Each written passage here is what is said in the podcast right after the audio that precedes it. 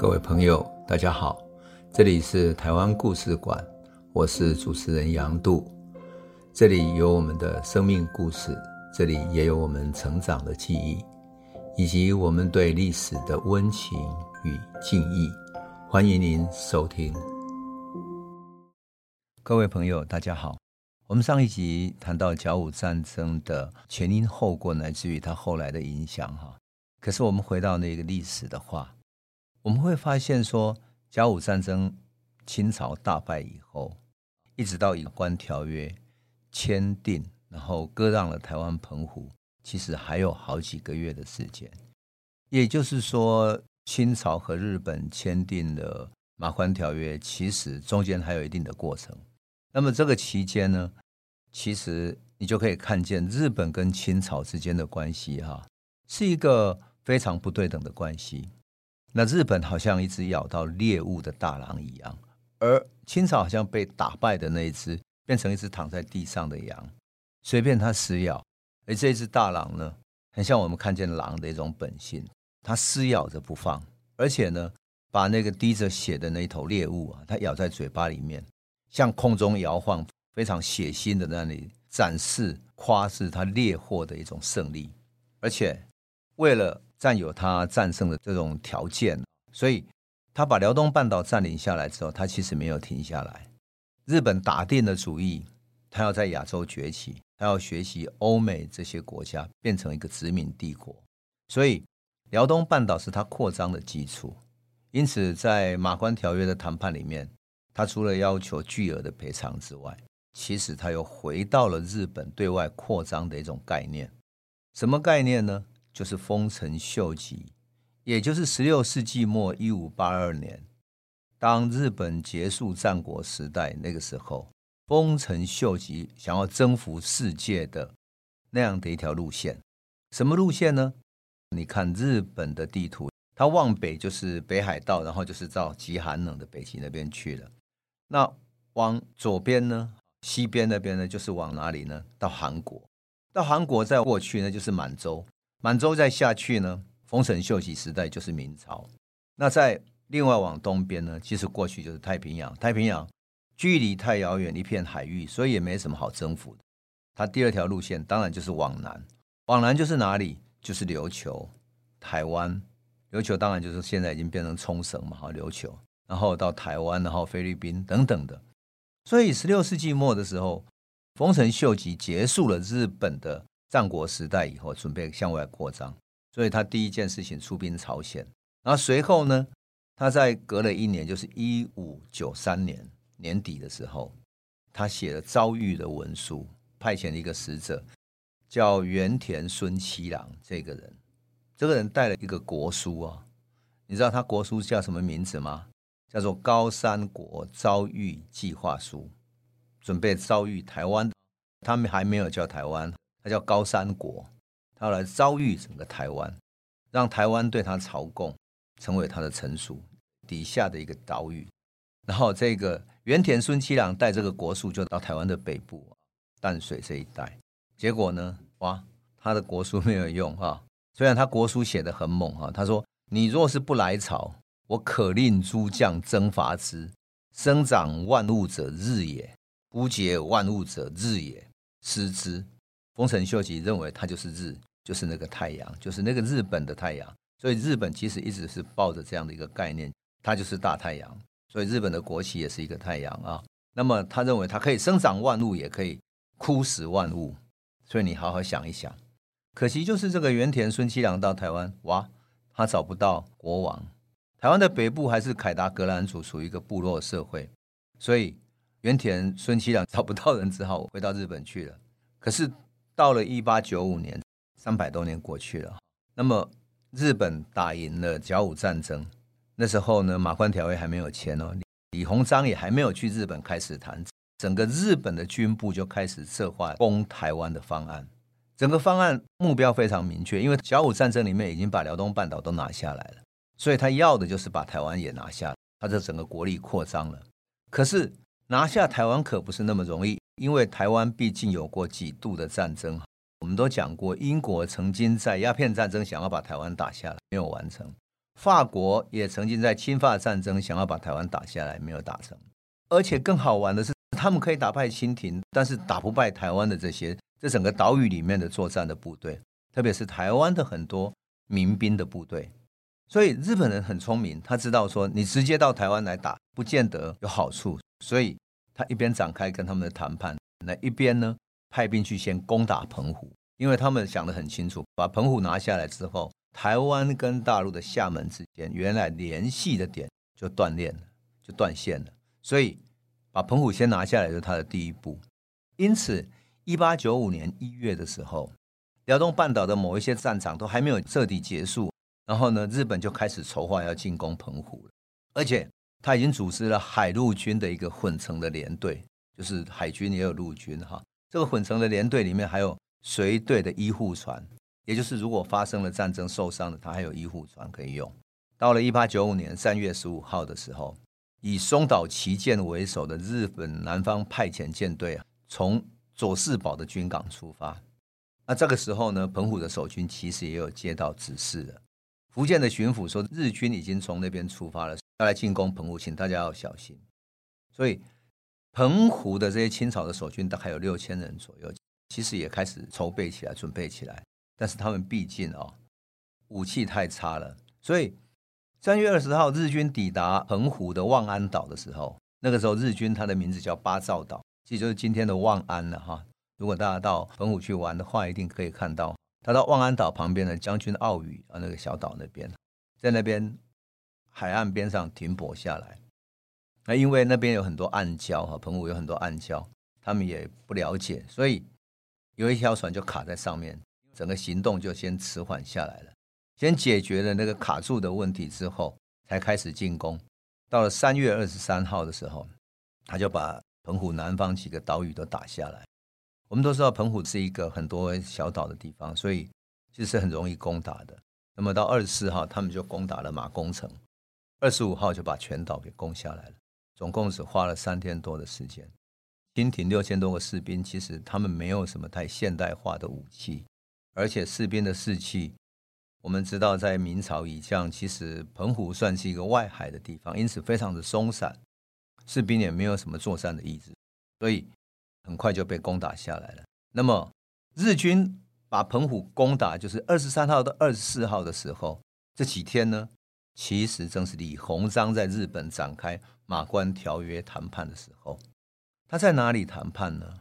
在日本非常有名的马关条约谈判的那个地方，吕秀莲啊，很多台湾政治人物都去参观过的那个地方，就是春帆楼。呃，最有名的当然是吕秀莲去春帆楼拍了一张照片，说啊，如果不是马关条约，台湾命运就不会这样子。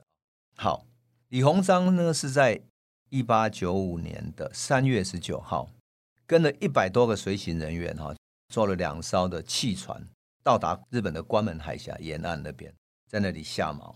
那时候日本的首相伊藤博文帮他们准备了各种食物等等，准备接待他们。日本当然觉得说。清朝来的这一团人是准备来谈判的嘛？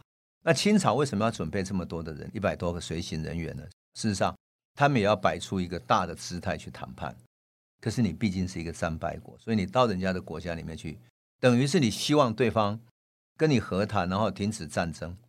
如果不和谈的话，彼此继续战下去的话，其实对清朝不利。当然来者是客嘛。伊藤博文准备了食物，后来历史说还帮他们准备了河豚啊，各种美食。可是记载里面说，李鸿章根本不敢吃。所以使节团到达的时候，整个东京的朝日新闻有一个报道说，哈，他们运送的行李，哈，一共车子呢用了二十六台去帮他们运送，从海岸那边运送，运到哪里呢？一个叫隐街寺的地方，让他们住在隐街寺那里，这个寺庙里面。那行李总共有一百四十几件，就是李鸿章带来的人，除了文官，还有那些翻译人员之外。还有一些服务人员，这些服务人员当然包含了厨师，而他们的行李里面包含了锅碗瓢盆等等。日本人就判断说，为什么他们会这样呢？因为他们很可能怕日本在他们谈判的时候食物里面给下了毒，所以他们干脆带了自己的食材、自己的饮用水等等的，为了保护自己。那日本呢，为了招待这个使节团，他们也算是很礼遇了哈。那么在隐街寺这个寺庙的房间里面铺上地毯，挂上画轴，还整修了庭园等等的。那么在会议的场所，就是春帆楼，还挂上两盏中国式的大吊灯，还准备法国式的暖炉啊、火盆啊等等。因为那个时候是三月，日本还很冷的时候。那么当然，中国式的哈很多笔墨、印泥等等，也都特别从东京运过来。我们的朋友如果现在有兴趣的话，可以到日本春帆楼那里去参观，那里有一个日清义和纪念馆，可以看见那个时候的样子。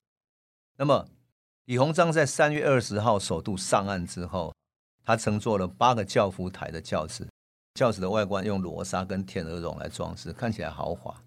那当然，他用轿夫抬着，但其他人坐一些人力车啊等等的。那事实上呢？日本一直把明朝和清朝当成他们的上国，就是比他们更高级的想要学习的一个对象，但是没有想到这一次他们把他打败了哈。因此，一般的日本人还是觉得想要参观清朝来的大观园到底长什么样子啊，所以很好奇，路上挤满了黑压压的人。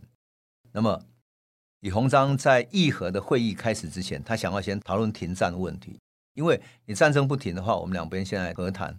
根本也谈不出一个具体的来，所以他要求就先停战。可是日本在想什么？日本想，如果先停战再谈和的话，清朝会不会拖延谈判的进度？而且拖延了之后，他可以做什么呢？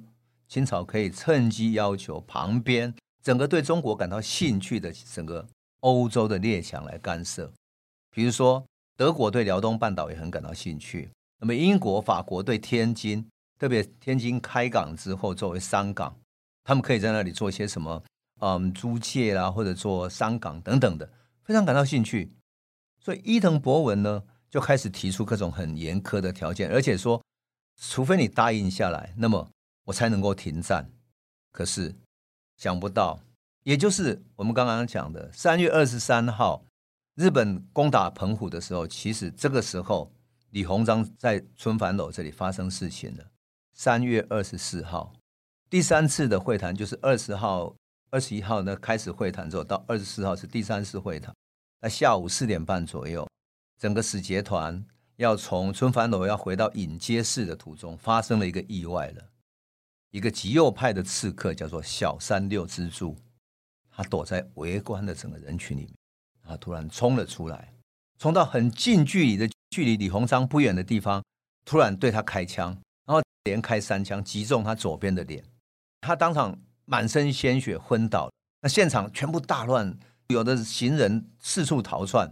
这个时候，这个杀手小三哈趁乱就躲入到路旁的一家店铺里面。可是不久，他也被捕了。随行的医师马上帮李鸿章进行急救，还好那个子弹击发的力量没有很强，而且也没有击中要害。真正命中要害的是李鸿章左眼下方大概一公分那个地方。但是那里有一个骨头，所以他还没有整个伤及到眼球，只是卡在眼下方的骨头那边，就脸颊骨那里。至少一时之间没有生命危险。李鸿章受治疗之后，是的，他可以康复，但是整个人已经非常恐怖了。就是说，事实上日本是一个很不安全的地方。那这个小山六之助呢，这个杀手呢，其实日本的一个讲师叫伊藤持有的一个学生哈。那伊藤持有其实并没有阻止他去。只不过，这个小山六之助认为说，日本应该是不断把战争进行下去，根本不应该跟清朝进行和谈。所以，他认为伊藤博文的和谈是不应该的。他也甚至于想要去暗杀伊藤博文，只是他没有机会，所以就先暗杀了李鸿章。那经过这个暗杀事件之后啊，李鸿章他们在前往那个隐街市跟春帆楼之间要去谈判的时候，都开始避免走大路，他走那一条山间的小路。据说这条小路现在还在，那路很狭窄，人们要纪念他，所以这条小路人们叫它叫李鸿章道。那这个时候，整个议和的会议就变成情势改变了，因为才刚开始谈判不久啊，谈判代表就被你刺杀。你想想看，你这个让人家来谈判的日本会被怎么看待呢？欧洲的列强会不会觉得日本是一个野蛮国家？那你把谈判代表都可以这样刺杀，那你还有什么好谈的？更何况这个时候李鸿章年事也不小了，六十几岁了，所以他的整个伤势又很令人担心。如果说李鸿章突然回国，然后变成列强来介入的话，就很麻烦。因此，日本开始把那些条件开始退缩一点，不再那么硬。但是呢，世界各国，特别是列强，开始同情清国了，觉得说如果这样事态下去的话，也不是办法，因为日本等于是抓着清朝，连谈判代表都要欺负到底了。所以在国际舆论交相指责之下呢，伊藤博文怕李鸿章跑了，然后和谈就冻结了。一冻结，会俄国、奥国、德国、英国、美国、法国等等都会来干预调解。所以伊藤博文就干脆告知李鸿章说，日方愿意先停战，停战了之后呢，再来进行谈判。当然，后续的谈判进行的非常艰难。那特别是在谈到什么地方呢？日本谈判代表谈到辽东跟台澎金马的时候，哇，双边的那形势就变成很紧张。李鸿章当然不愿意把辽东跟台澎给割让出去，但是伊藤博文态度很强硬。据历史记载啊，李鸿章曾经这么说：“他说，台湾全岛日兵尚未侵犯，何故你要我强让呢？”那伊藤博文就回他说：“这个是我们彼此商定，你让给我就让给我了，不论兵力有没有到否，你该让就让，你要让就让。”李鸿章就说：“如果我不肯让你，又要怎么样呢？”伊藤博文说：“你如果所让之。”你必须我兵力所到之处的话，我兵若深入山东各省，你将如之何？我们都知道，这时候日兵还在辽东半岛，如从辽东半岛进入山东是很快，也就是如果我进入中国各省去攻打的话，是不是我兵力所到，你就要割让出来呢？这其实是一种很强者的逻辑啦，就是说我的兵力强到我可以打到你认的为止。那这个时候呢，李鸿章也没有办法。当然，还有另外一段对话也是很经典。李鸿章希望说：“你要我们赔款，那时候最后赔款是两亿两的白银。然后李鸿章是说赔款能否再减五千万，而且台湾不能相让。那辽东半岛你已经被你们占领了，那我就让，但是台湾不能让。那伊藤博文说：如此，我就遣兵至台湾。其实我们讲过，这个时候日本已经把澎湖占领，所以他已经割开台湾跟厦门之间的连接了。”等于先出兵，准备把台湾打下来了。那李鸿章他也知道这个情势，李鸿章因此说：“你所债太狠，你要的那个我们赔偿的东西啊，你的债太狠了。你虽和不成，虽然我们要求和谈，但是你真的很没有诚意啊。”李鸿章说：“我说话很直啊，台湾很不易取，台湾很不容易取下来。法国前次攻打尚未得手，海浪涌大，台民强悍，海浪非常汹涌。”台湾民众也很强悍。伊藤博文说：“我水师兵并，就是我的水师军队哈，不论何苦，皆愿承受。去年北地奇冷，就是满洲那边哈，东北那边奇冷，人皆以日兵不能吃苦，乃一冬以来，我兵未见吃亏，处处得手。也就是韩国那边，我打了，我也不怕冷，我可以去那里打，我也没有吃亏。那李鸿章回答说：台湾呐、啊，瘴气甚大。”也就是很容易各种瘟疫疾病，所以从前日兵在台伤亡甚多，台民大概吸食鸦片以避瘴气。但伊藤博文说什么？但看我日拒台，我日后拒台必禁鸦片。就这样子，日本人对台湾是兵临城下，然后把澎湖都攻下来了。再问他说：“你认不认账？反正你不认账也没关系，我就是要拿下来。你说我还没有攻打下来。”军队到的时候，我就拿下来了。这种强硬的态度，逼得李鸿章其实没有招架的余地。特别他是一个战败的弱国，也没有什么谈判的筹码。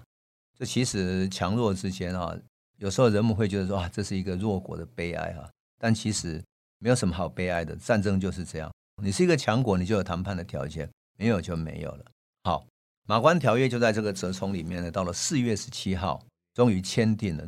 日本叫它日清议和条约，中国这边一直叫它叫马关条约。那条约签订的时候，清国首先要承认朝鲜国是一个完全独立自主的国家。日本要求这样是什么意思呢？清朝已经不能再干涉朝鲜国的事情，也就是如果有一天日本要干涉朝鲜国的任何事情，要把它占领，清朝也不可能有立场来跟日本交涉了。第二个条件。清朝要割让辽东半岛、台湾跟澎湖列岛给日本，这是割让哦。那么清国还要支付军事赔款二亿两的白银，相当于当时的三亿日元。第四个，清朝跟欧洲各国签订的条约为基础，答应跟日本缔结日清通商、航海条约，还有陆路交通贸易所有的规定，都要给予日本政府跟国民最惠国的待遇。当然，此外还包括了港口航路税金等等等等的。所以事情就到此告一个段落，也就是马关条约就签到这里了。后来还好有欧洲国家的干涉，终于把辽东半岛的割让给停止了。因为事实上，包括了德国啊、英国等等，他们都对辽东半岛感兴趣，所以先暂停了。但是事实上，日本对于辽东半岛乃至于中国的兴趣从来没有停止过。那么他们往下会有什么发展？那台湾这边会有什么发展呢？那我们先讲到这里，下一集再来继续讲这个故事喽。这里是台湾故事馆 Podcast，我们每周一、周五会固定更新新的台湾故事，请随时关注台湾故事馆粉丝页，按赞并分享。最后，我们工商放松一下，若你对本节目有兴趣，可以购买纸本的《有温度的台湾史》，更方便您阅读。本节目由中华文化永续发展基金会制作。连震东文教基金会赞助。